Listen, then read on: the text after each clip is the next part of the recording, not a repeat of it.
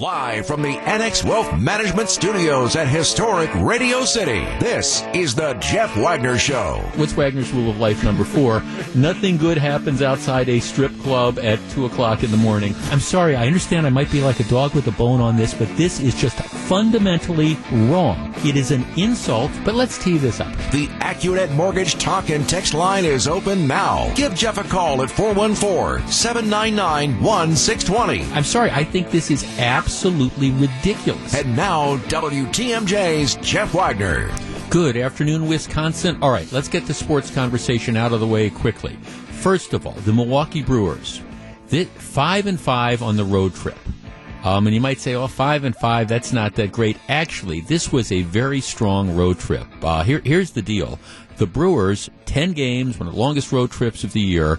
They played at Chicago, at Philadelphia, at Atlanta. Chicago is the team they are competing with primarily to win the Central Division title.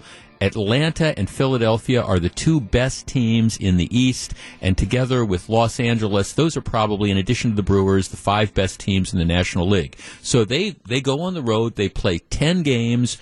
Uh, they win five. They probably you know, had a chance maybe to win two more, and that would have made it a great trip. But five and five, playing on the road. Now they don't have to go back and play on the road at Atlanta. They don't have to play Philadelphia on the road again. They're they're done with those trips.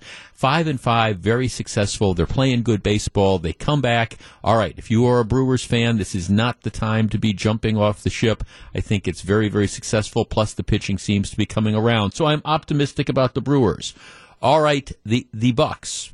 Couple quick observations. First of all, if anybody's worried, don't be. I mean, the the, the truth is, it would have been nice if they would have won that game yesterday. But you know, Toronto's not a bad team, and Toronto had their backs to their wall. And I think Toronto, you got to give them a little bit of credit. They won in double overtime, and a number of the Bucks players had the worst games that they're going to have in a long time. I think if I was a betting guy, oh, I am a betting guy, but if I was a betting guy and I was at a place that I could place bets, I think the Bucks win in five. I mean, I think Toronto put it all on the line. Give them credit. You know, their star Kawhi Leonard, Leonard played 52 minutes. My guess is the guy's going to have trouble getting out of bed today, and it played an outstanding game. But the Bucks are a better team, at least in my opinion, and in multiple game series, like seven game series, the better team typically wins. That's one of the things that's so cool about the NCAA basketball tournament, where it's a one and done. Because in a one and done, you you can have you know, you can have the, these upsets. You can have the deal where your, your star shooting guard goes out and you're, you can't play the number two guy because he's got a hangover. And so you look at the end of the bench and you see Jeff Wagner sitting at the very end of the bench and you bring Jeff Wagner in and for that one game, Jeff Wagner just gets, it's that magical moment where every shot goes in hadn't happened before, will never happen again, but you have that one magical night. Well, the, the truth is that that's great. That's what makes the NCAA tournament so cool. But in the professional sports, typically in a seven game series, best of seven, the, the better team's going to win, and the Bucks are a better team. So I am not worried about that.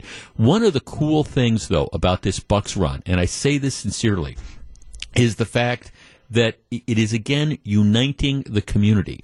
Lots and lots of people down in the Deer District yesterday, but just last night I was telling um, Steve and Melissa the story.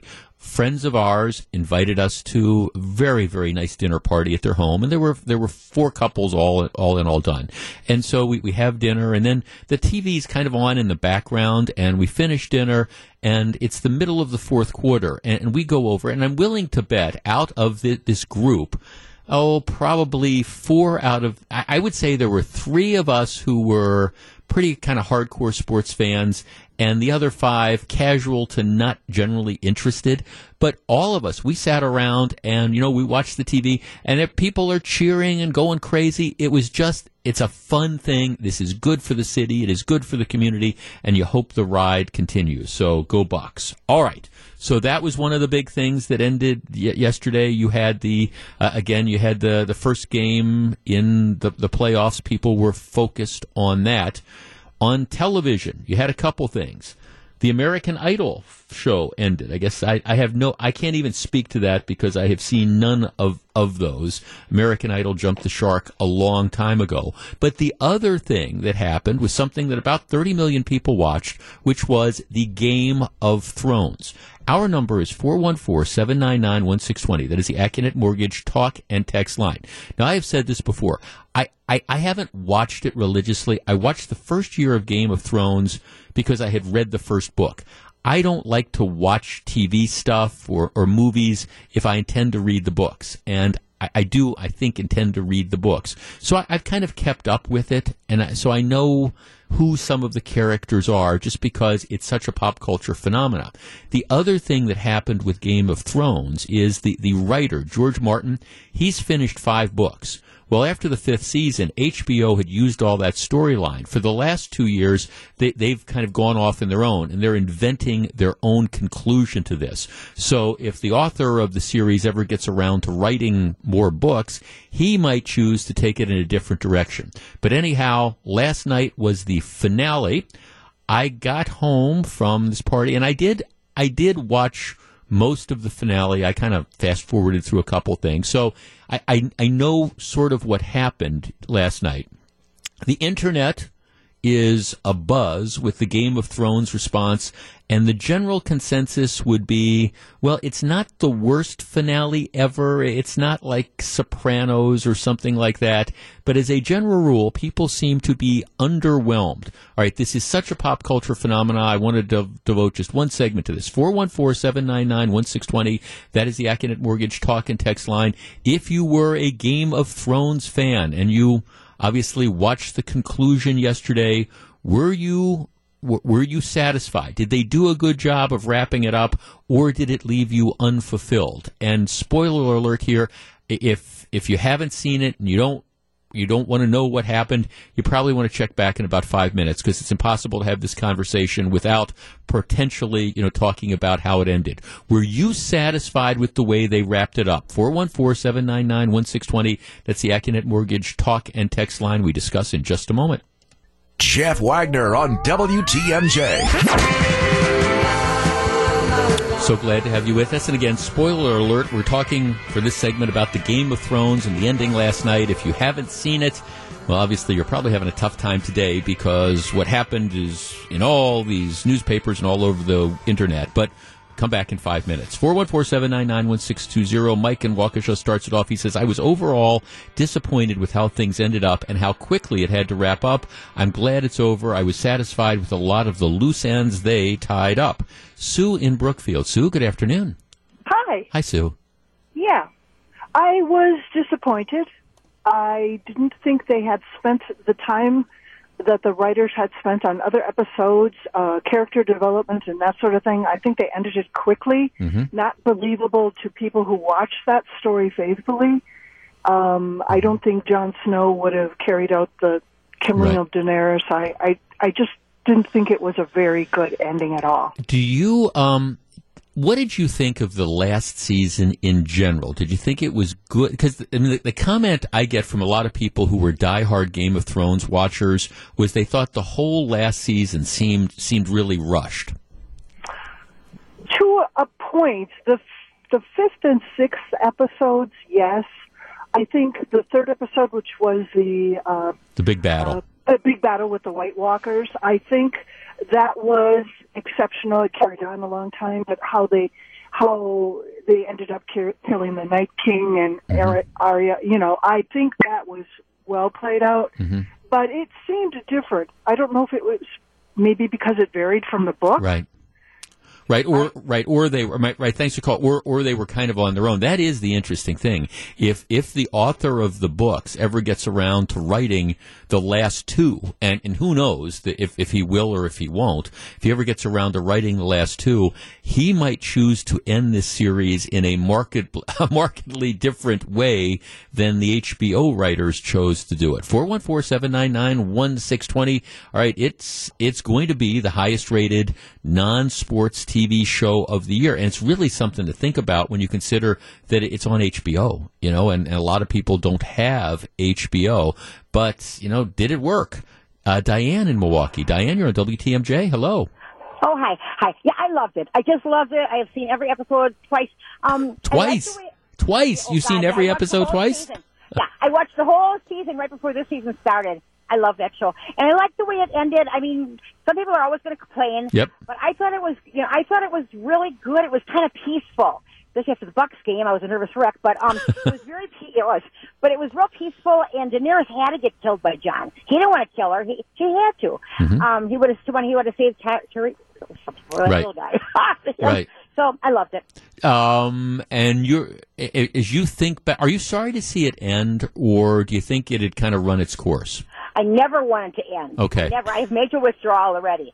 But um, what can I do? All right, no, thanks. I go. Well, you you can. Well, I mean, I will tell you. You know, there there was one part of the the thing that I mean, I, I understand HBO is already working on a a prequel to it set thousands of years before the time of Game of Thrones, and there is the the one thing where one of the, the main characters kind of sails off into the, the sunset, and and people are saying, well, that that gives them if they want to do you know another if they want to do a sequel to it, you could pick it up there. I guess bottom line is it's it's difficult it's difficult to make everybody happy. I think somebody made that point earlier. And when you have these television shows where people get just so incredibly invested in in the characters, you, you feel like you you know them, and we all have these ideas as to how we, we want this to turn out. It, it's tough to please everybody. I guess my general sense is, and again, this is just from somebody who's followed Game of Thrones on, as a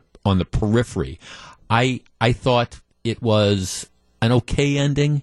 Not great, but certainly not, like I say, it wasn't like Sopranos bad. It was it was okay, and it gave a bunch of closure. I think it felt a little bit rushed. It was almost like, okay, we've got two hours left, and here we, we have to get this done, so we have to kind of tie up all these various loose ends. It- It's it's the nature of TV, but now the question's going to be, and this is the other larger question moving forward: is what does HBO do? Because you know th- this has been the big moneymaker. I mean, HBO is one of these one of these entities where it, it doesn't it doesn't rely on on advertisers purchasing commercials. It relies on us deciding that hey the content is so good that we are going to pay x amount of dollars a month to have it and you almost always need signature type of things. Game of Thrones has been a signature type of thing. People say, I'm going to subscribe to HBO because I, I want to I want to watch Game of Thrones. All right, well, now that Game of Thrones is gone, the question is what what's going to be next to make sure people who are already cutting the, the cord to make sure that people say, all right, I, I, I want to pay to have HBO. I don't know what that next thing is going to be. Some of the stuff that they thought was going to be the next uh, Game of Thrones hasn't quite panned out, but that's going to be that's going to be the next story. What, if anything, replaces HB uh, replaces Game of Thrones on HBO? This is Jeff Wagner. It's twelve twenty three. Welcome back to Jeff Wagner on WTMJ.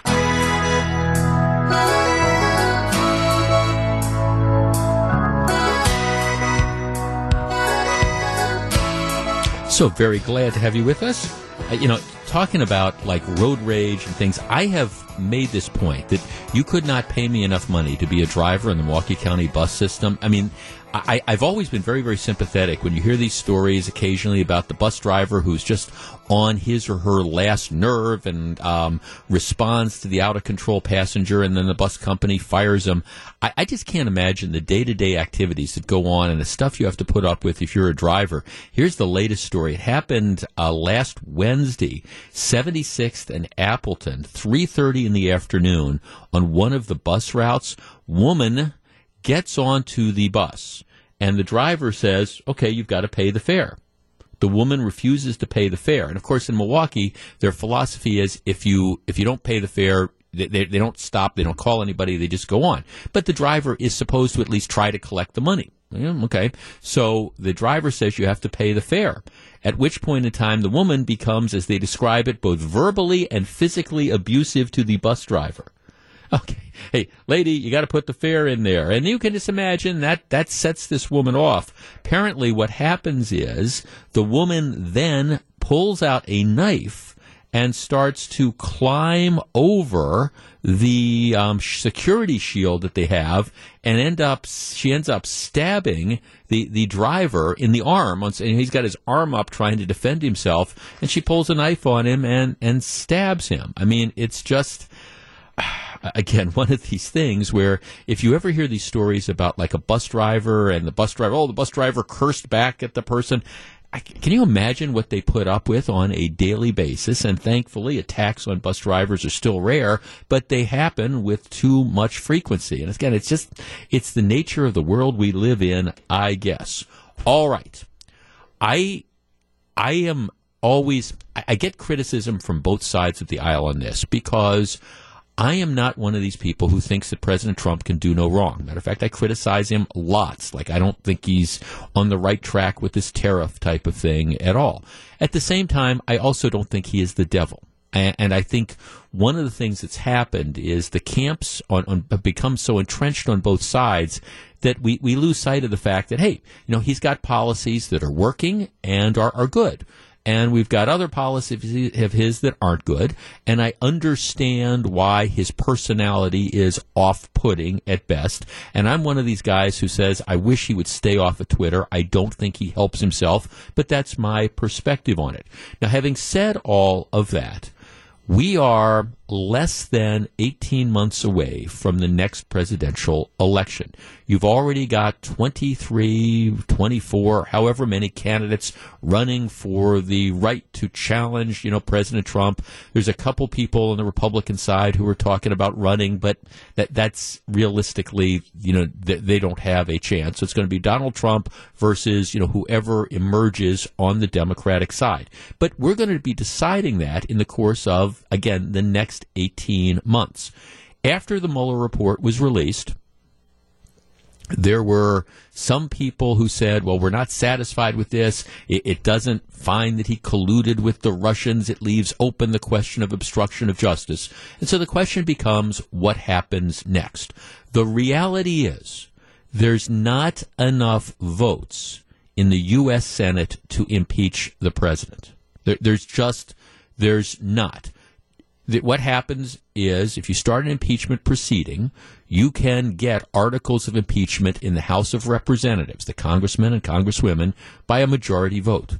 But then what happens is it goes to the U.S. Senate, there is a trial, and you need two thirds. You need like, what, 66 or 67 people to vote for impeachment. The Republicans have 53. You're not going to come close to getting 67 votes. You're not going to come close to that. So impeachment is an exercise in futility as a matter of, of realistic can President Trump be removed but there is the political theater that goes on. And, you know, a lot of the Democratic leadership have been saying, oh, we, we don't want anything to do with impeachment. Let's, we've got an election that's coming up in 18 months. Let us concentrate on that.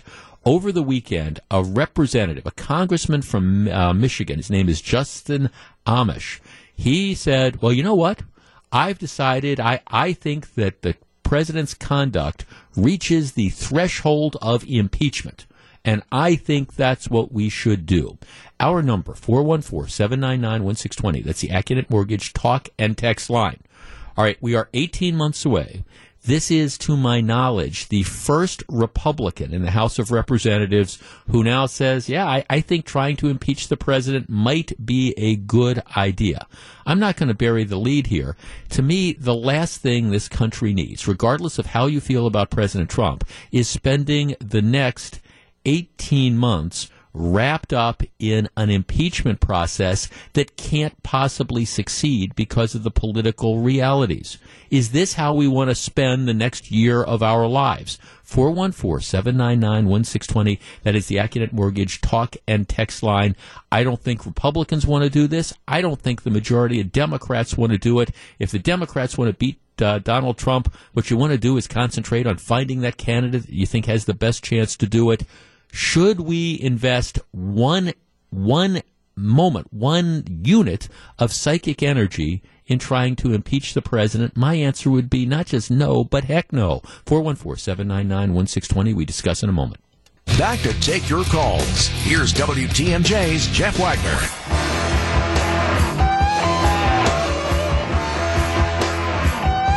So very glad to have you with us. Let's start with Jerry in Appleton. Hi, Jerry. Oh, hi, Jeff. Thanks for taking my call. I was telling your screener. Uh, I was listening to Kevin McCarthy on Fox. He's the uh, minority leader of the Republicans down Right. in the House. He's from California. You know what I'm talking about. And he said this guy's an outlier. I don't know if that's the word he used, but he's he's always trying to do this type of thing. Um, this guy is trying to get attention. Yep. Was, you know, stop and think of it. If you want to get a lot of notoriety and kind of get a, a few minutes of fame, you're not going to do it if you're a Republican by going by backing Trump. You're going to do it by coming out against him. That creates a big headline. It creates. Well, right. I mean, nobody had ever heard of this. This guy, you're exactly right. This guy's a backbencher congressman from Michigan. Nobody's ever heard of Justice Am- Justin Amash until, hey, he makes this announcement. Now, you know, it's in the Washington Post. It's in the New York Times. Talk radio's talking about it all over the country. Now, it might not be a good thing that you're being talked about in that way, but, but yeah, this, it's a cry for attention, I think. Well, yeah, and and, and he said uh, Kevin McCarthy said uh, he hasn't voted with the Republicans on a lot of stuff, and not just this, this issue. And I, I so I don't think that the, and the Democrats are trying to spin this in like here we go now the dike is broke. There's gonna there, there's not going to be any mass mass, mass exodus. Well, no, from, uh, uh, there- that was my prediction. No, thanks. No, and and I, I agree with you completely. And this is, to me, this has all the earmarks, again, of a political stunt at this point in time. Now, look, you, you can have some people who think, well, based on the information in the Mueller report, I think there might be some evidence that he obstructed justice by threatening to, by threatening to fire Mueller or whatever.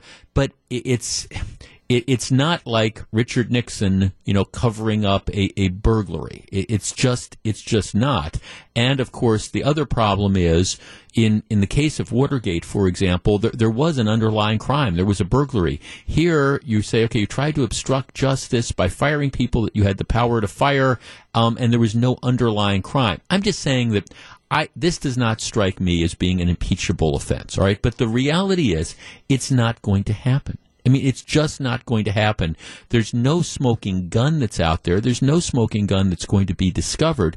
To the extent you want to remove the president, I understand there's a lot of people who want to do it. It's a political end that you reach, and you're going to reach it in 18 months. And I guess as somebody who wants to see this country continue to grow and thrive and survive. And I want to see people, you know, continue to work. And I want to see people be able to own their own homes and things like that.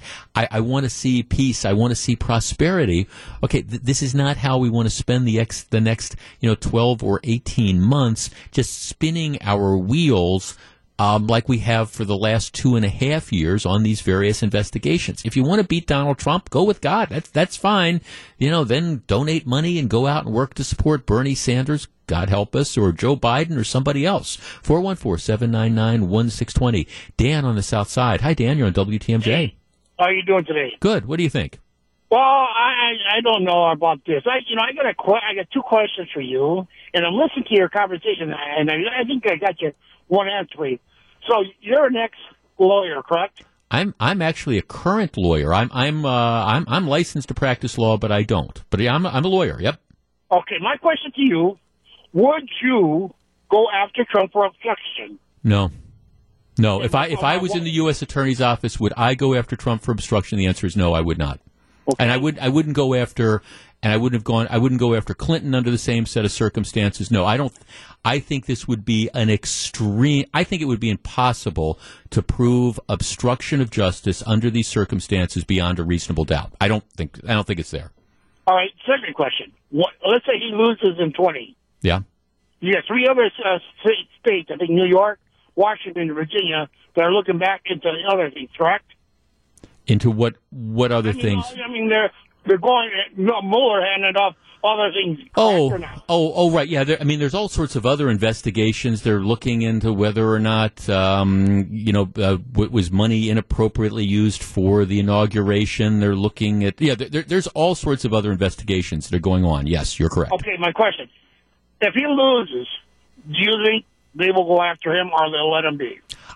Interesting. I, I and the, my, and I'm not. Thanks to call, Dan. I'm not trying to duck your question. My my answer is I don't know, and, and the reason I say that is because I don't know what the investigations are going to find, and. and you know, in, the case of the obstruction thing, the reason I say no, I, w- I wouldn't have charged is because you you have to prove beyond a reasonable doubt, you know, what the intent was. And, and keep in mind, for a lot of the stuff in, in the Mueller thing, yeah, he, he's venting, he's saying, okay, I want this done, I want that done, but it never happened. They never fired Mueller. I mean, all those different types of things. I don't think you'd be able to prove it. I don't know enough about the other investigations to offer an intelligent uh, opinion about that. I think in, in many respects there will be. I, I, think it's unlikely. I mean, you've seen this before. Gerald Ford pardoned Richard Nixon because he didn't think it was good for the country to get, you know, wrapped up in continuing the Watergate thing. And, and that, that decision that Gerald Ford made to pardon Richard Nixon in 1975, it, I think it cost Ford the reelection as president, his election in uh, 1976, and it, it dramatically hurt the Republican Party the whole Watergate thing did moving forward. I, I don't. So my answer to you is I don't. I don't know. I don't know what these investigations are going to find. I, I think there is a tendency, you know, after somebody has left office to just say, okay, we're, we're going to move on. And I, I mean, you, you've seen that with the Hillary Clinton thing. I understand there's people out there chanting, lock her up, lock her up. And there's this controversy about whether as Secretary of State she committed crimes or not. I, I didn't think I, I, didn't think we gained anything by going back and trying to prosecute her for for something. She lost the election. Boom. Let's move on. My guess is that's probably going to be what happens with Trump if he loses reelection a year from now. But but who knows? It kind of depends on what the evidence that prosecutors find is. This is Jeff Wagner. Live from the Annex Wealth Management Studios at historic Radio City, this is the Jeff Wagner Show. And now, here's WTMJ's Jeff Wagner. Good afternoon, Wisconsin. Okay, the 26th Amendment was adopted 48 years ago. This year, it is the it is the amendment to the Constitution which reduces the voting age from 21 to 18.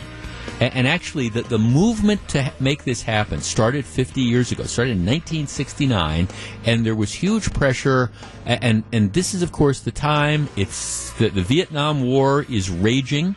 You have 18 year olds that are being drafted, and you have a, a number of people who are saying, look, it, it's not fair that people can be called upon to serve in the military and get sent to Vietnam and potentially risk not coming back. It's not fair to have that happen. They've got skin in the game.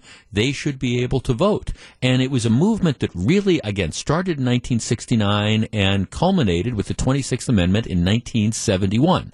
I bring this up because there is a new movement which is getting started across this country and maybe you're, you're hearing it here first.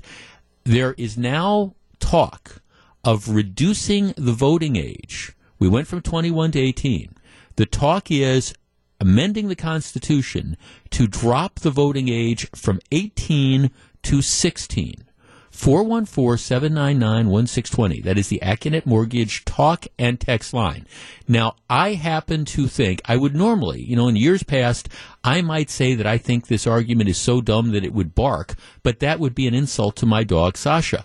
But here's the question Should we, should we, consider dropping the voting age from 18 to 16? My answer would be no, but I'd like to have the conversation. 414 799 1620. That is the Accunet Mortgage talk and text line. Why, Jeff, you might ask, why would be people why would people be pushing to drop the voting age to 16. Well, the argument is just like back in 1969 and 70 and 71, you had the 18 year olds that had the quote unquote skin in the game. You know, they could get their, they could get sent to uh, Vietnam or whatever. The argument is, hey, high schoolers now are affected by all sorts of social turbulence gun violence, things like that. And, you know, since they are affected, since you have school shootings, shouldn't they, at the age of 16, have the right to have some sort of say in the sort of conditions that are going to affect them in their, their lives? 414-799-1620. That's the Accunet Mortgage talk and text line. The whole idea is, again, skin in the game. 18 year olds back in 1969, and it really was. It was the draft that was the catalyst for this movement. And it was tough to kind of argue that, well, okay, if you're old enough to serve in the military, you're not old enough to vote. Now, we still, though, have the attitude where we say you're old enough to serve in the military, you're old enough to get married, you're old enough to sign contracts, but you're not old enough to drink. We've kept the drinking age at 21. Should we lower the voting age to 16? 414 799 1620. Let's start with Matt in Watertown. Matt, good afternoon. Here's my problem with this situation is the Boston Tea Party was about taxation without representation, and I think this country has gone flip-flop completely the other way. We have a whole bunch of representation now without taxation. So you've got um, how many 16-year-olds do you know that are paying a decent amount of taxes? It's slim to none, and I suppose they pay a little bit of sales tax. Here. And maybe some Social Security tax if you're working part time at your job. But yes, right, right.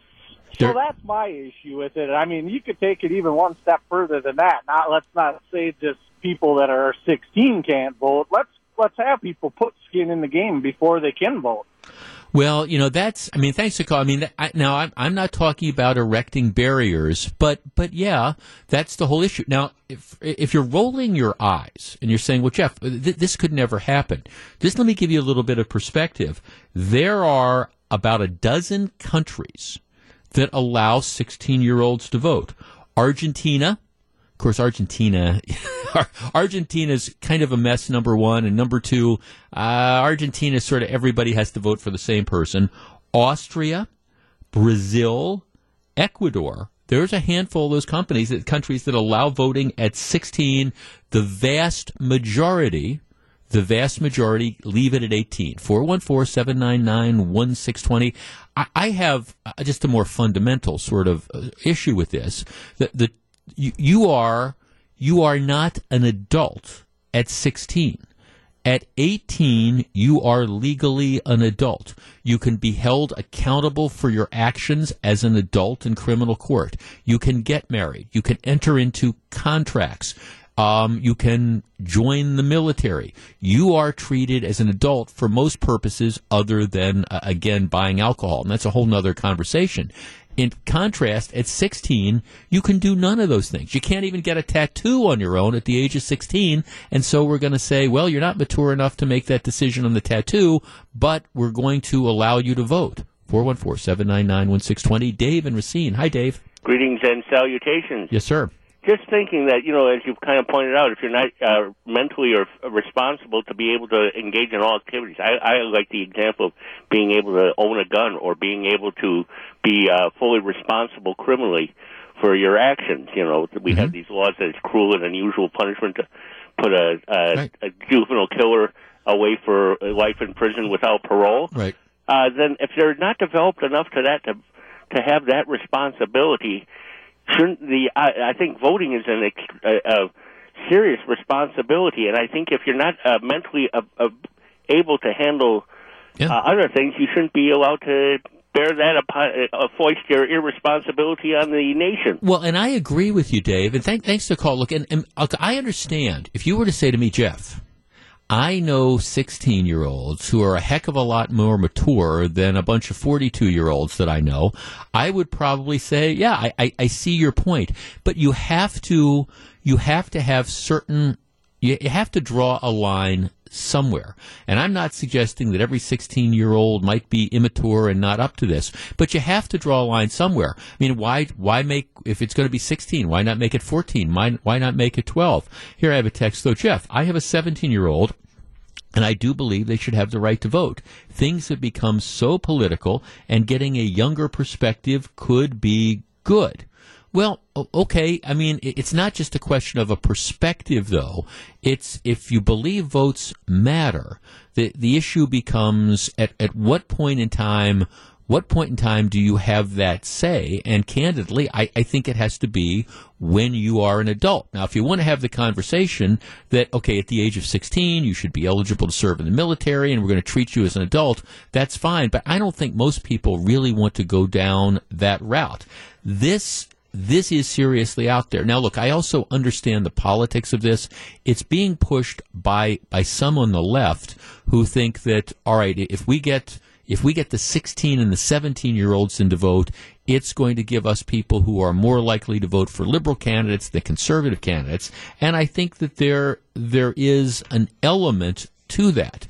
But my big point is unless we are willing to say that for all purposes or almost all purposes, we are going to treat 16 year olds as adults. I don't think this is something that's out there. And I don't think, and I look, I appreciate, you know, you, I, I, appreciate that everybody has to deal with the social issues that are there. And I understand that gun violence in school is a concern and things like that. But this is different the motivating factors driving the 26th Amendment, driving the reduction of between of the voting age from 21 to 18. All right, that that was the Vietnam War, that was the draft, and that was the fact that 18 year olds were adults for all purposes. This this isn't that. And yeah, do people need to be concerned that gee, somebody could show up at our school and have a gun? Yes. Is that a concern? Does that mean though? That you know you need to necessarily get the right to vote at the age of 16 my answer would be no. But there are people that are pushing this and you're going to hear more about this over the course of the next year or two. This is jeff wagner. Back for more. Here's wtmj's jeff wagner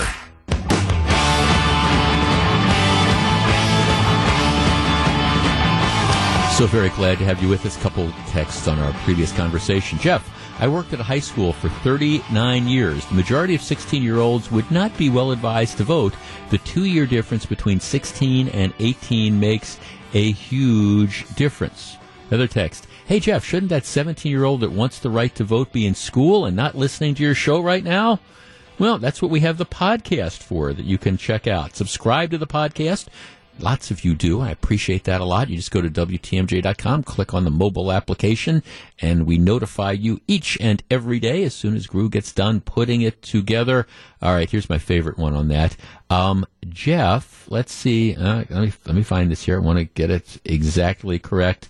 Uh, let's see. He's the, we have one said, why should anybody who eats laundry detergent pods on YouTube be able to vote? Well, there is that. There is that type of thing as well. All right, let us switch gears. I grew up in this area. I have, over the years, been to the Mitchell Park Domes on a handful of occasions. I like the Mitchell Park Domes. I, I, I, do. And I think if, if you know what we're discussing, the, the Mitchell Park domes are kind of off of the, a little bit south of the freeway, Mitchell Park off of like 35th Street and stuff like that. Um, they've been there since the 60s. The problem is they are falling apart. They were built in the 60s using building procedures that were used in the 60s, and we, we all know that it, it's just, it's not lasting what's going on now. So the idea is what do we do with the domes? The push right now is to take tens of millions of dollars, and the estimates are to at least to just do what needs to be done to keep the domes going. You're probably talking, uh, depending on the estimate, $40 million to 60 to $80 million, maybe a little more, maybe a little less but this is a cash strapped Milwaukee County. Well, there was an idea that was floated a while ago about how well, maybe we should do is we should tear down the domes and then do something to, to merge them with the Milwaukee Public Museum that, by the way, is, is looking, they're raising money trying to find another place to put the Milwaukee Public Museum. That idea appears to be kind of dead, dead on arrival. But it brings us back to the major point, which is can and should the domes be saved? Our number, 414-799-1620. That is the Accunet Mortgage talk and text line. The Milwaukee, the Mitchell Park domes are an institution. Uh, and I, I appreciate that. The reality, though, is they don't generate enough revenue to come close to paying for themselves. And they especially don't generate enough revenue to, you know, justify taking 40, 50, 60, 70, 80 million dollars and putting it into renovations. So if we're going to quote unquote save the domes, it's money that has to come from somewhere else. It's money that all right, you could use on the parks that you've got to take from the parks. It's money that you could use I don't know, um, the, the, safety building, boy, I was at the safety building a while back. It's a dump. The safety building is going to have to be torn down. And to replace the safety building is going to be about $250 million. All right, so you've got all these pressing needs that are out there. All right, there's these task forces that have pretty much, I think, decided that, well, no, we can't tear down the domes. To which I say, well, number one, why not? And number two, where is the money going to come from if we accept the premise that there's not enough people attending to make them self sufficient? 414 799 1620. That's the Accunet Mortgage talk and text line. Would it be the end of the world culturally or for the institution if the Mitchell Park domes were torn down? and the money used for other things. 414-799-1620. That is the Accunet Mortgage talk and text line. And for those of you who have visited the domes, look, I, I think they're great. I haven't been there in years, and I think for the vast majority of people, I, they, they haven't been there in years. But what do we do with the domes? 414 799 1620. We discuss in just a moment. If you're on the line, please hold on. Back to take your calls. Here's WTMJ's Jeff Wagner.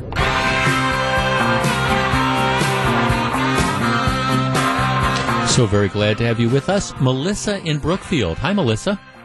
Hi. What do you think? What do we do with the domes? You know, I've been to the domes I, years ago. I thought they were great when I visited as well, but it's not something that we go back to annually. I think that they should be taken down um, and money at least some of the money put into the new museum wherever they end up putting mm-hmm. the new museum.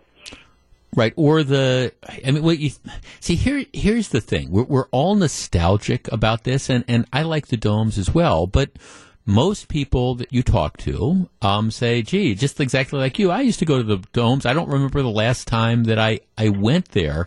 And I, I do wonder whether or not you could I don't know, take the, the concept of the domes and whether it's with the museum or, or maybe on, on the grounds of the county zoo or something, you could do something for a lot less money that preserves the idea. No, it's not necessarily the three domes, but we're, I mean, seriously, given the needs that Milwaukee County has, where, where are you going to come up with, you know, $80 million? Now, you live in Brookfield, so you're not going to pay taxes, but will, will, given all the needs that are out there, do you think people in Milwaukee County would support a, a sales tax or something to pay for the domes? And I guess I just don't think so. Absolutely not.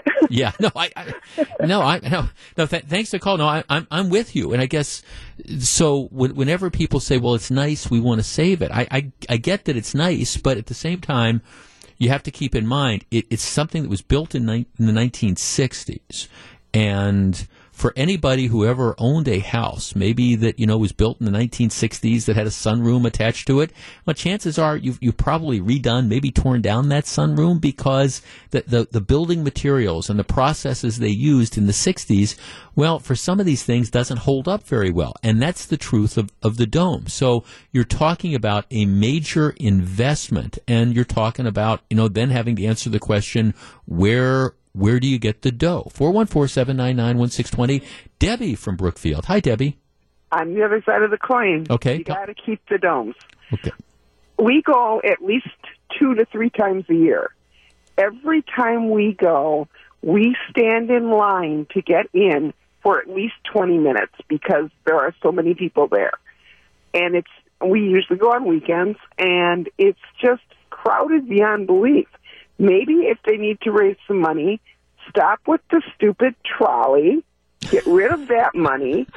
Also, okay, see, that's not fair for the argument, Debbie, because whenever anybody says if you need to find money, get rid of the trolley, because I can't argue that point. But but they're not going to get okay. rid of the trolley. My God, Barrett wants to spend another 150 million expanding the trolley. No, no, no, no, no. Another way is make people start paying to ride the bus when they ride the bus. Don't let them on if they don't say if they say oh. I'm not going to pay.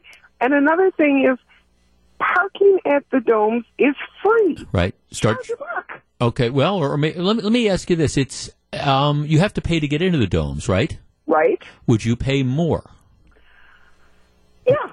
Okay, so you say raise the fees. Okay, thanks to. No, and I mean th- this is if you want to save the domes, I mean, here here is the reality. You, you've got to come up with the alternative to how you're going to pay for it, and you're going to have to prioritize things given all the needs that are out there. I want to continue this for one more segment. 414-799-1620. And interestingly, all the calls and the texts I'm getting so far, at least the calls, are from people who, who don't live in Milwaukee County.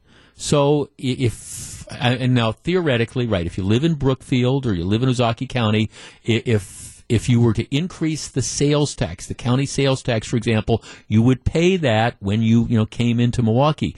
But, you know, if you're in Milwaukee County, you've got skin in the game. And trust me, you're going to be getting bills for all sorts of other things pretty soon. You know, is the domes the priority? Jeff Wagner on WTMJ. So very glad to have you with us. Let's go right back to the calls. Connie in Greendale. Connie, good afternoon. Hi, Jeff. How Hi, are you? I am well, thank you. Okay, what do we do with the domes? People love them. I, you know, I'm nostalgic about the domes. I lived there as a teenager and a preteen, and we used to just walk up there to have something to do, and we got in for free. It Mm-hmm. was, you know, just very good, nice thing.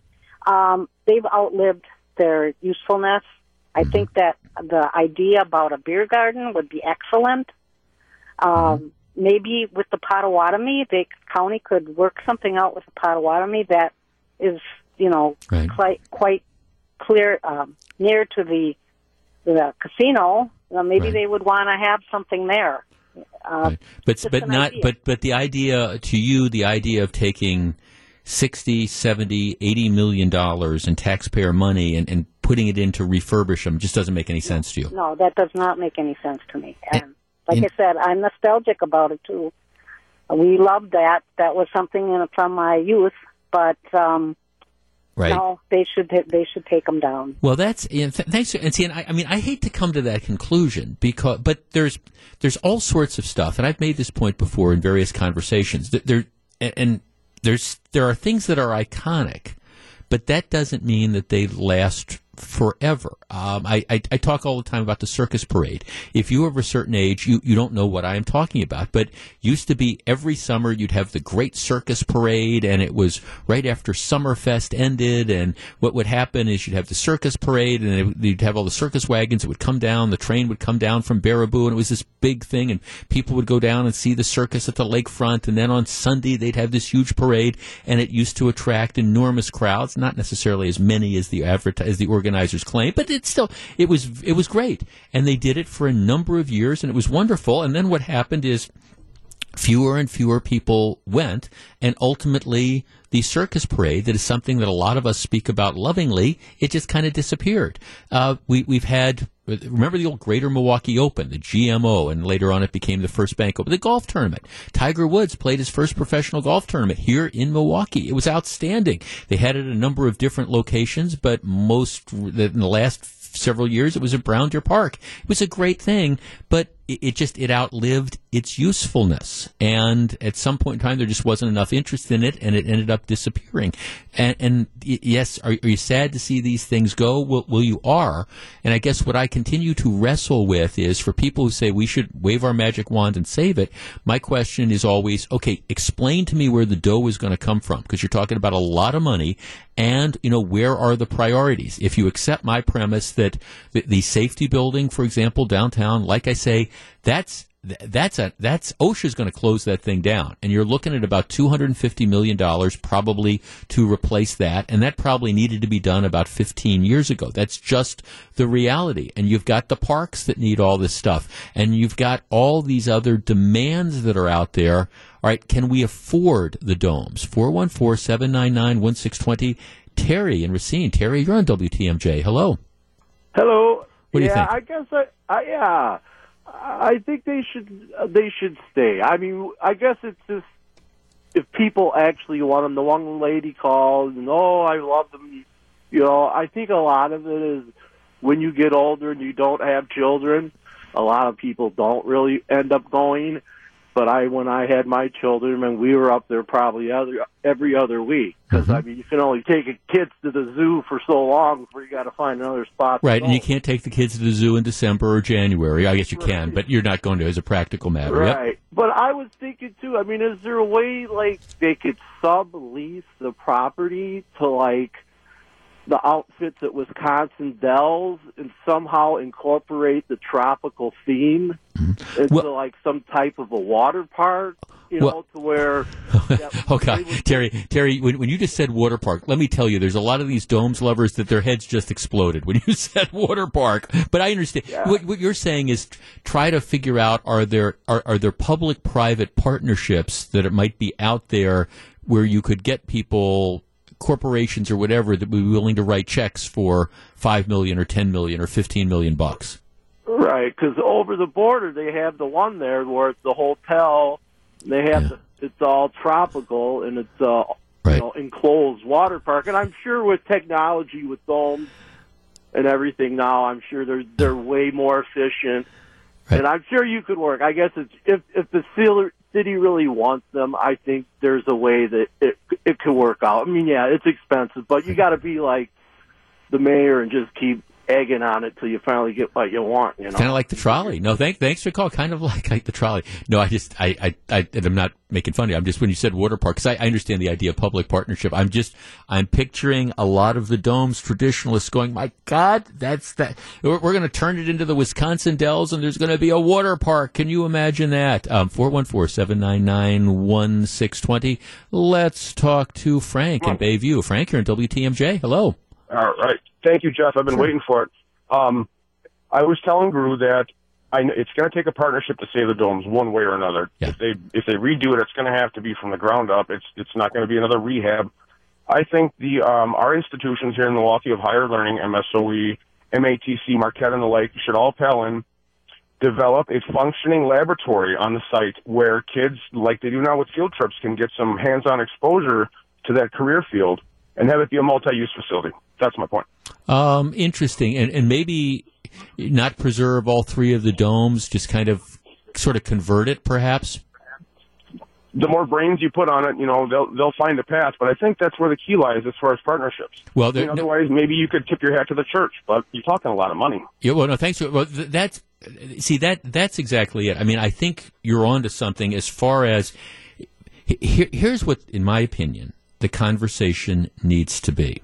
It, it needs to be, and it needs to be this realistic type, of thing. And again, I'm not sure we're, we're at that stage where, where people are willing to confront this. The truth of the matter is, in my opinion, if you are going to preserve the domes, you need to find some sort of public-private partnership that that where you have corporations or institutions or whatever who are prepared to step up and write really big checks. And I guess my question is, given given all the other demands that are out there, who who who is this going to be?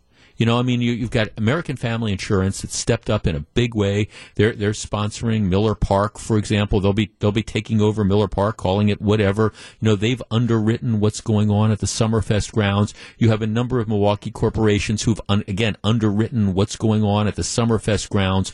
I, I guess to the realistic thing, and when we talk about the domes, I, I think we have to we, we have to come to 2019 and we have to be realistic. We can't say, well, we just love those. And JG, I remember when I was in grade school in 1970, whatever, we went there and it was a wonderful type of thing.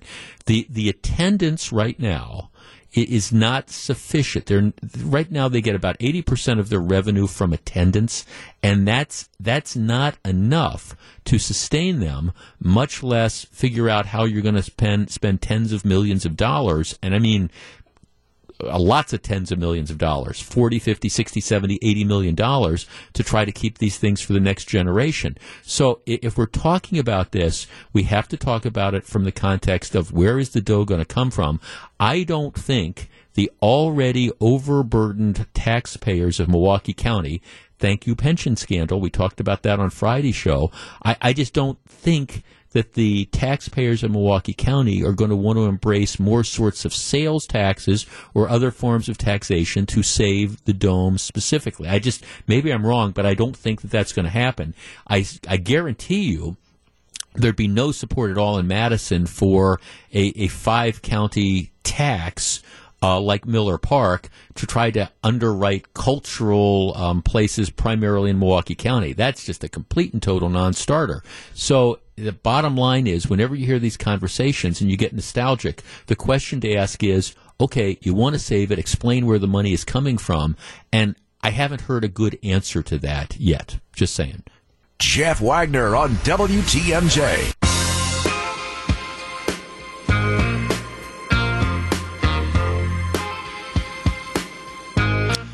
So very glad to have you with us. Um, one of our callers, when we were talking about the domes, brought up Tom Barrett's trolley, or whenever I call it a trolley, a couple angry trolley lovers say, "Oh, that's insulting. It's a streetcar." Okay, well, you you say tomato, I say tomato, but you know it, it is and, and I look, I understand it's different pools of money. I, I understand that at least the federal money that went into underwriting the trolley, you know, came from transportation money that had to be spent on transportation. And as we've talked about in the past, now the, the choice is it could have been put, put into the bus system and it could have been rubber tired trolleys and all, but that wasn't what the mayor's vision was. He wants the, the streetcar, the trolley, or, or whatever.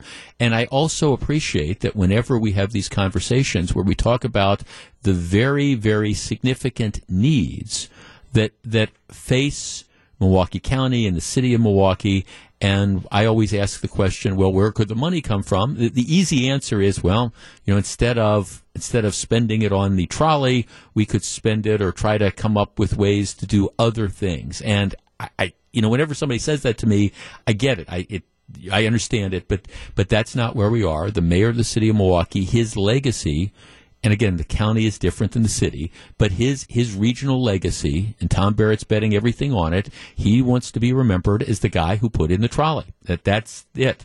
And late last week, to this point, um, the financing plan, forty-seven million dollars to extend the the streetcar. Last Thursday, the City Redevelopment Authority Board voted unanimously to approve this proposal which also needs then common council approval. Uh, the mayor wants to spend 47 million or so extending the flop to the Wisconsin Center and on preliminary engineering work for additional possible extensions to Walker's Point and Bronzeville. This really is like the episode of The Simpsons where the, the monorail is coming and they're all going monorail, monorail, monorail, monorail. And, you know, everybody, now you've got other members of the Common Council who are like, well, I understand this is doing nothing but me, but for me, or my district, but we're we're going to run this all over the city, and it's going to be absolutely great.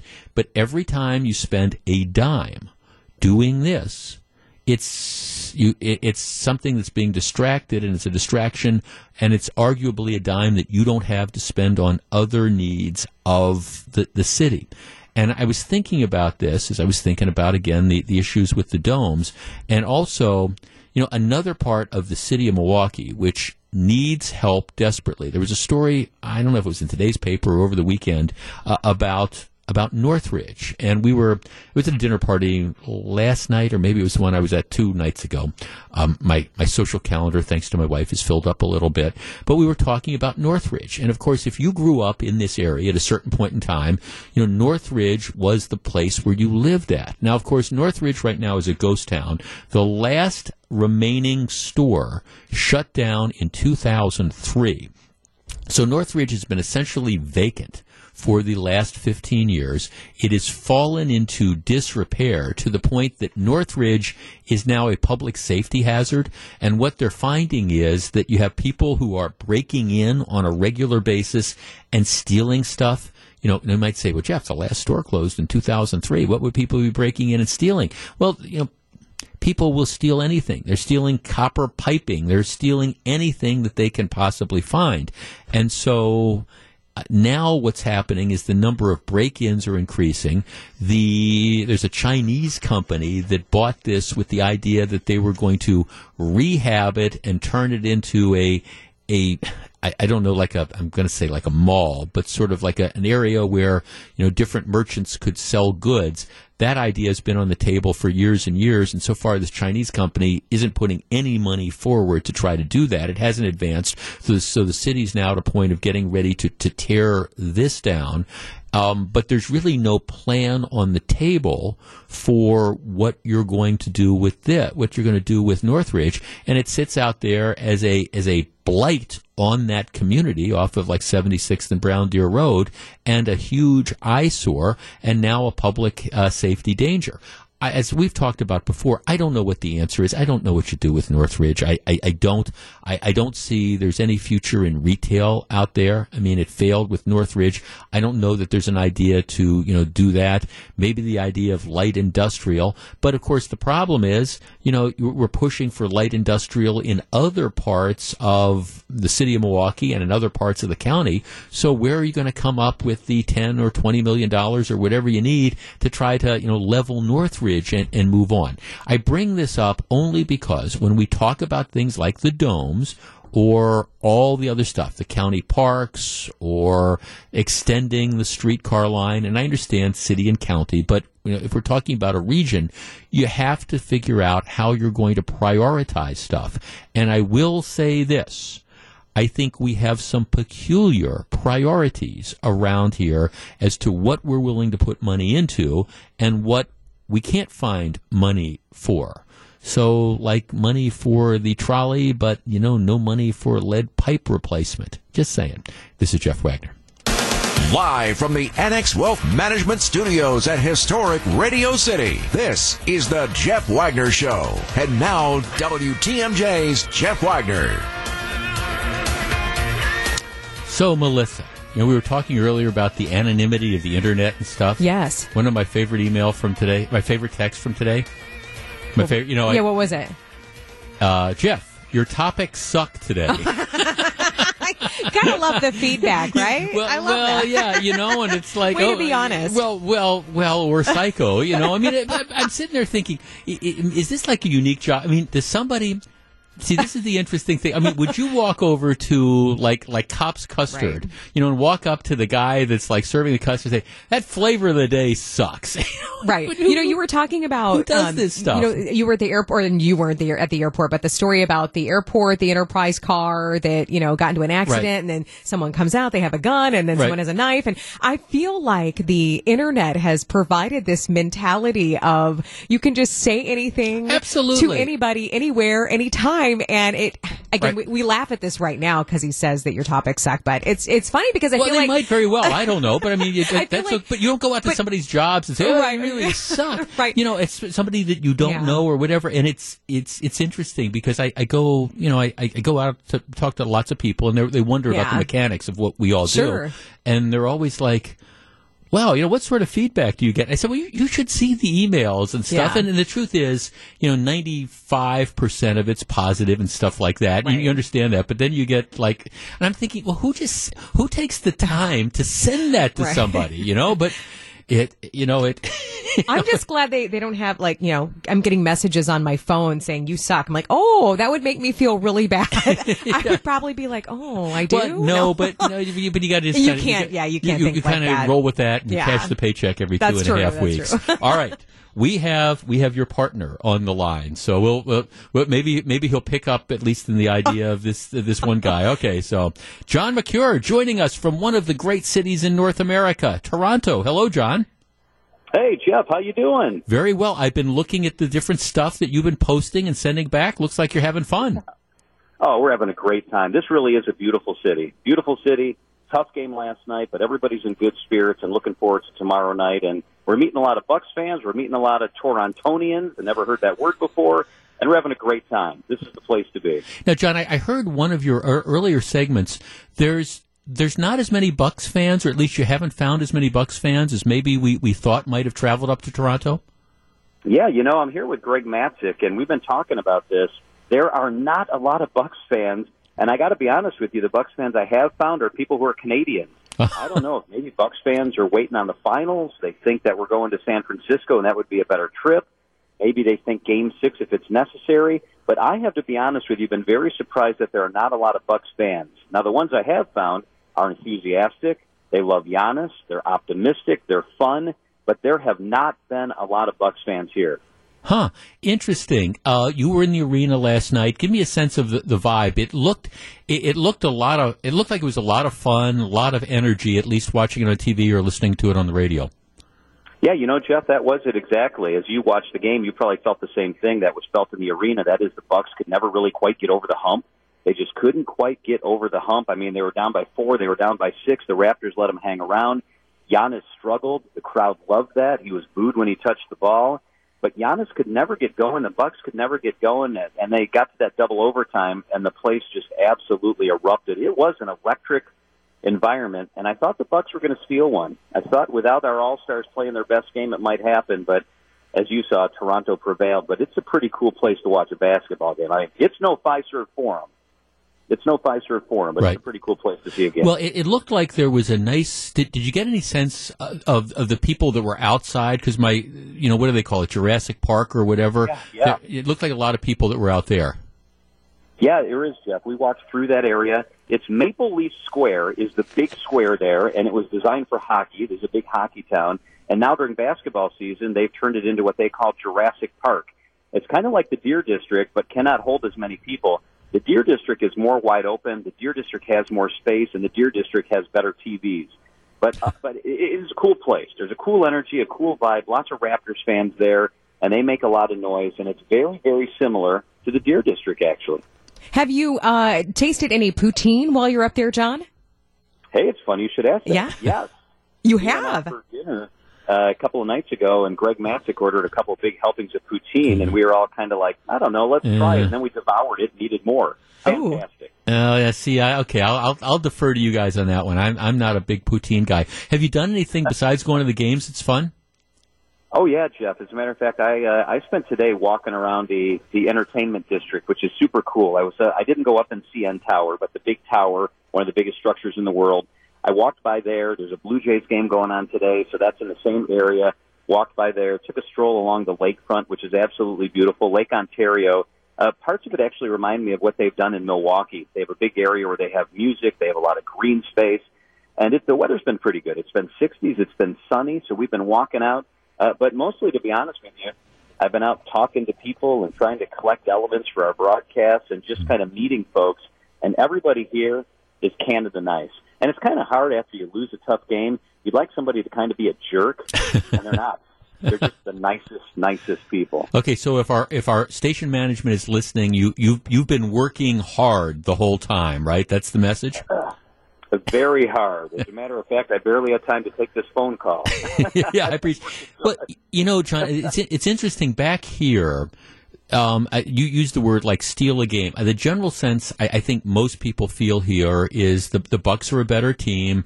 Toronto had their back to the wall, and you know, give them credit. You know, they won the game yesterday, but at the end of the day, I guess the general sense is the Bucks are a better team, and whether it's four game, whether it's five games or six games or seven games, the Bucks are going to be just fine. You you don't imagine the starters, starting with Giannis, are going to have that bad a game too many more times.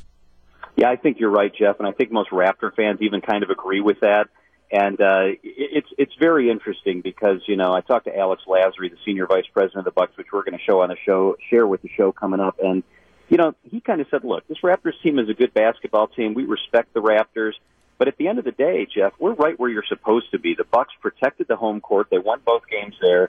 The Raptors won their first home game here. The series doesn't really shift to a different level until the away team wins a game, and that could happen tomorrow. I mean, I got to imagine that Giannis is just stewing, and some of those other guys that Giannis kicked it to and missed open shots, they've got to be stewing as well. Yeah, interesting. Well, Jon Mercure, thanks. We'll be listening. Um, you'll be, of course, you're doing your sh- a version of your show, or at least part of the show, from Toronto. So everybody be tuned in, and we will talk to you tomorrow about the same time as it gets closer to Game Four out in Toronto. So you you have, I know you're working hard, but you have a lot of fun. Okay.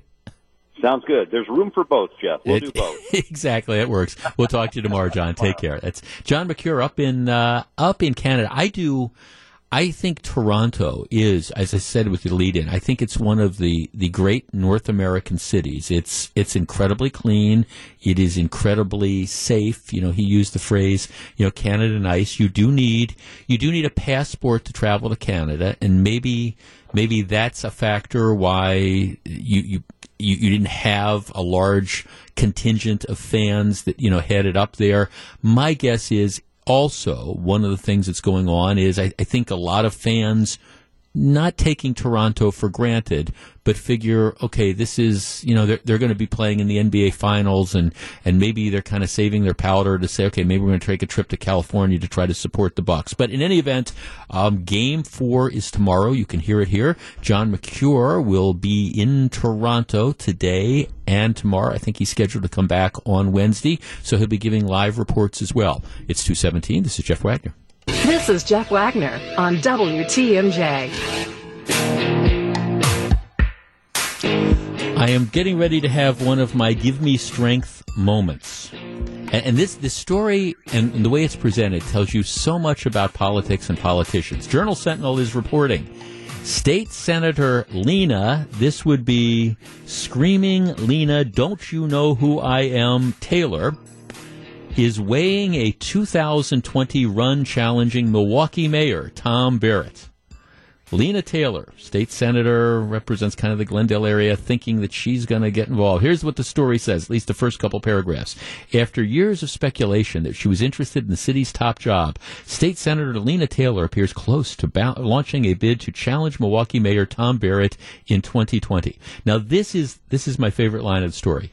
Taylor 52, said Monday that she is being drafted by Milwaukee residents to run. Let me start by saying that people are doing this, and I'm honored that people see my work and see my need to serve as serve as mayor. If I was to run, I can see why people want that. Let me start by saying that the people are doing this. And I'm honored that people see my work and see my need to serve as mayor. If I was to run, I can see why people want that. I am Milwaukee. Okay, now, um, like here, here, here is the bottom line. Whenever, whenever somebody continue considers getting into politics, it's never I want the job.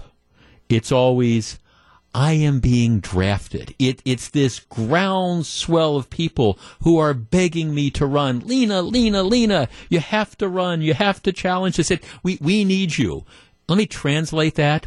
I mean, by in that context, the, the people are normally your immediate family and the person you look to in the mirror. Oh, that's the person. Or if you talk to yourself, I mean, you know, you, you talk back and you answer yourself and you are that person. Oh my gosh, I'm I'm honored that there's this draft Lena Taylor movement that's out there. Now here, here's the bottom line. You know you know who is going to be the happiest person if Lena Taylor runs for mayor? Well, it, it's not too hard.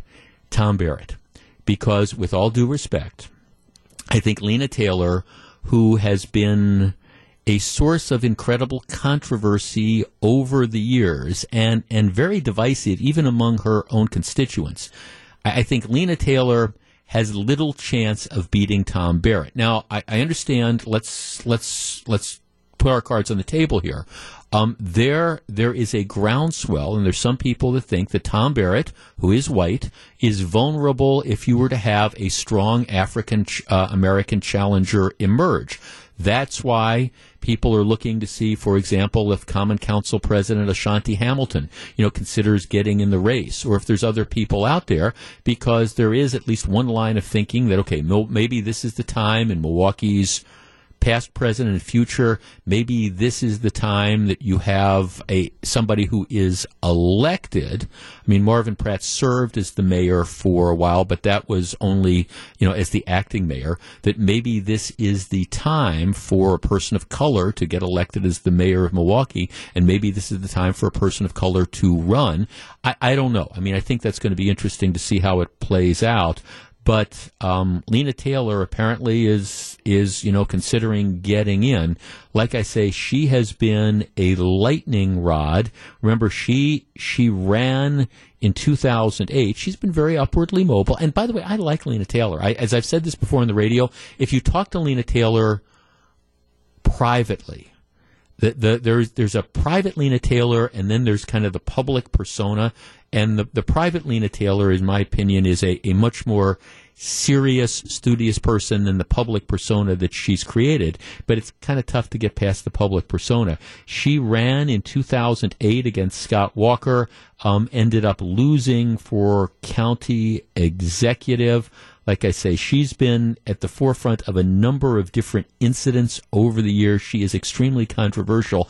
I'm not saying that this might not be the right time in Milwaukee's history for uh, for example, a person of color to get elected, I have serious questions as to whether Lena Taylor is going to be that person. And if the race comes down, at least in my opinion, at this point in time, to Tom Barrett or Lena Taylor, I, I think Barrett coasts to reelection. I think there may be some other candidates, though, that are out there that may get in the race and might give Barrett more of a run for his money. Just saying. But Screaming Lena Taylor at least appears, if you believe this Journal Sentinel story, close to jumping into the race to be the mayor of the city of Milwaukee. This is Jeff Wagner. Stick around. Jeff Wagner on WTMJ. We are back. All right, this is going to be an interesting conversation. Let me say at the beginning I think you millennials are, are getting a somewhat bad rap. Now, Rue is producing the show. You are a millennial. All right, millennials if, if are people. It, it's the it's people who were born essentially between 1981 and 1996. So if you are in like 23 to 38, you are a millennial. The, the next older group would be Gen X, and then you got us us baby boomers. Here here's the numbers. Story big story in the Wall Street Journal. Let me just read the first paragraph or two. American millennials are approaching middle age Huh. See, Groot, you're, you're heading towards middle age, buddy. Okay. Are approaching middle age in worse financial shape than every living generation ahead of them, lagging behind baby boomers and Generation X despite a decade of economic growth and falling unemployment. Yeah, we, we've been since like 2008. The economy has in general been, been roaring. Unemployment is at all time lows, but yet it says that, gen, that, uh, millennials worse financial shape than every living generation. Millennials have less wealth, less property, low marriage, lower marriage rates, fewer children, okay, according to new data. Millennials help drive the number of U.S. births to their lowest in 32 years. That means fewer workers in the future to support Social Security and other public programs for the ballooning population of retirees, including like guys like me sometime in the near or far future. Social Security last month estimated that in 2035, after nearly all baby boomers retire, there will be 2.2 workers per beneficiary. Last year, there were 2.8. The current birth rate of around 1.8 children per woman is expected to create a Social Security deficit of nearly $2 trillion over the next 75 years. In other words, Gru, you millennials aren't getting busy enough and having enough kids and things like that. Then the story goes on and on and it talks about again, earning capacity and home ownership, despite the fact that millennials as a group are better educated than any generation before them. About four in ten people ages 25 to 37 hold at least a bachelor's degree, compared with about 25% of baby boomers and 3 of 10 Gen Xers in the same age. All right, so lower incomes, lower birth rates, lower net worth tied a lot to the fact that millennials aren't buying homes. 414 799 1620. That's the Accunet Mortgage talk and text line. All right, millennials in worse shape than every living generation ahead of them, fewer kids. Is this really something to be worried about? Or is this just kind of a generational change? And, and by that, I, I mean, okay, yeah, fewer kids but maybe rather than, oh, this is something we should criticize millennials for, maybe it's just a reflection that people are having kids later and that, all right, you know, people, if you're 25 years old, maybe you don't want to have you know 2.8 kids maybe you want to have one kid. Is it possible it's a changing thing? Home ownership rates are lower. And i understand some people might say well it's because people are in debt and they've got student loan. But part of it might also be just a, a change in interest. Look my my um my generation you know, we, we loved and respected or my parents, but their idea of the American dream was different than my idea of the American dream. There was some overlap, but there was different things we wanted. I think maybe, you know, somebody who's in their 30s, maybe their idea of success and contentment, maybe, you know, it, it's not buying the house and having the big mortgage. Maybe it's, hey, we, we want to live in this urban area and we we we're not as concerned perhaps about the future and ac- accumulating wealth. You know, we want to do jobs that we find to be particularly rewarding and that, that type of stuff. 414-799-1620. That's the Accunet Mortgage talk and text line. The headline is playing catch up in the game of life. Millennials approach middle age in crisis. I think a lot of this is overblown. Are we too hard on people ages 23 to 38? Are the stereotypes unfair? And for those of us who might be a bit older, are we imposing our idea of what life should look like on, you know, people who are in their 20s when the truth is, all right, maybe their idea of a successful and fun life isn't what my idea of a successful and fun life is. I want to stick up for the millennials. If you're in that capacity, are you tired of being kicked around? 414-799-1620. We discuss in just a moment. If you're on the line, please hold on. This is Jeff Wagner. Welcome back to Jeff Wagner on WTMJ. 414-799-1620. That's the Accunet Mortgage talk and text line. Is it really so tough to be a, a millennial? And from a financial perspective, you know, ha- have you been bypassed? Uh, say a couple texts. Jeff, I cannot disagree with the assessment in the story you just read. I have a mortgage and $60,000 in school debt with one child. At 29, I feel like I am years behind on my financial goals. We only plan on having two kids. And of course, this ties in with the fact that, um, you know the when you look at the the number of children um, that are, millennials are having, it's dramatically less than baby boomers and even Gen Xers, and of course that has an impact moving forward on things like Social Security, where you know, the whole idea is people retire and then you have other people in the system that are working to pay for their retirement benefits. Let's see. Jeff, as a millennial, I would have more children if my student loan payments weren't so high. Hmm. And again, this is uh, one of our listeners. She's calling. She's writing from Oconomowoc, saying, "Hey, it's the I, would have more kids, but I feel like I'm strapped with student loan debt. Here's another one. Jeff, millennials don't like those things that you're talking about homes, marriage, babies because they're not free. Many millennials have become dependent on a handout lifestyle and cannot grasp the financial responsibility they were to finance anything. Um, and that comes from one of my listeners who's a millennial. He's 29 years old. He says he's married with a home, kind of dumping on his own generation. Jeff, my sister is a millennial, and the reason she rents and has no kids is because she travels, whether for work or leisure, more than I ever did. Being a Gen Xer, she doesn't have the same sense of being tied down to one thing. See, that's look, that's what I think is going on to an extent. I mean, here here's what happened with millennials at a point. We, we had the, the big recession in 2007 and 2008. So that's 10 years ago. And for, for the older millennials, that kind of hit them right as they were getting into the workforce and it, it de- depleted it limited their ability to save for retirements and things like that. For those of us who are a little bit older, who already had a bunch of assets and stuff in savings, the savings went down during that, that period of time, 2007, 2008. But over the last 10 years, you know, you've seen this unprecedented growth. And so for, for a lot of us, the investments were able to recover. So there is an element of that that's going on. Here's part of the other story I find fascinating. Men and women in their 30s, that would be the millennials, are marrying at rates below every other generation on on record. And of course, I, I, understand that you don't need to be married to make babies, but I mean, typically the thing is, okay, you find somebody, you get married, you end up, you know, having kids, and what they're seeing is that's that's growing. Um, the, the number of people who are either delaying or avoiding marriage in its entirety are, are is growing, and so as a result, you, you know, you don't have the same you know number of the same increases in population that you had before.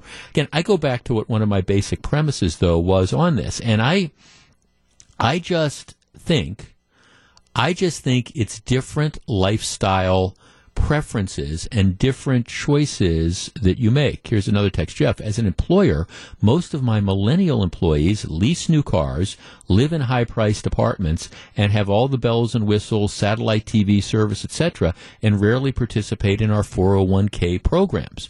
And I, I guess on the one hand, you can explain that, well, people have student loan debt and they're trying to dig out of it. And I'm sure there's a valid, valid aspect to that. But I, I continue to believe, as I said at the start of this, that it, it's much more complicated than that. And it's just in many reflects, in many respects, a, a reflection of, of changing tastes and a changing vision of what the American dream, uh, again, is all about.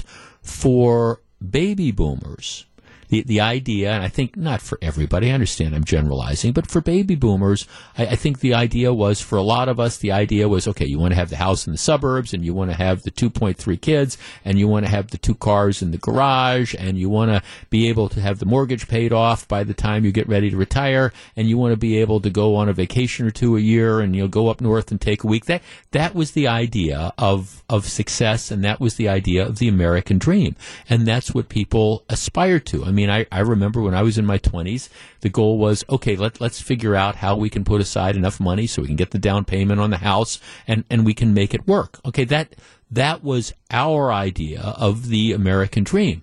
I, I, think now there's a lot of people who maybe their vision of what gives them happiness when they're 26 might be completely different than what my vision of, of where you want your life to be when you know when I was when I was 26. And, and I think now it's more like, and this isn't a criticism not a criticism at all. It's just a reflection of the new reality there that, hey, what, why do I want to go out and necessarily buy the house in, in the suburbs?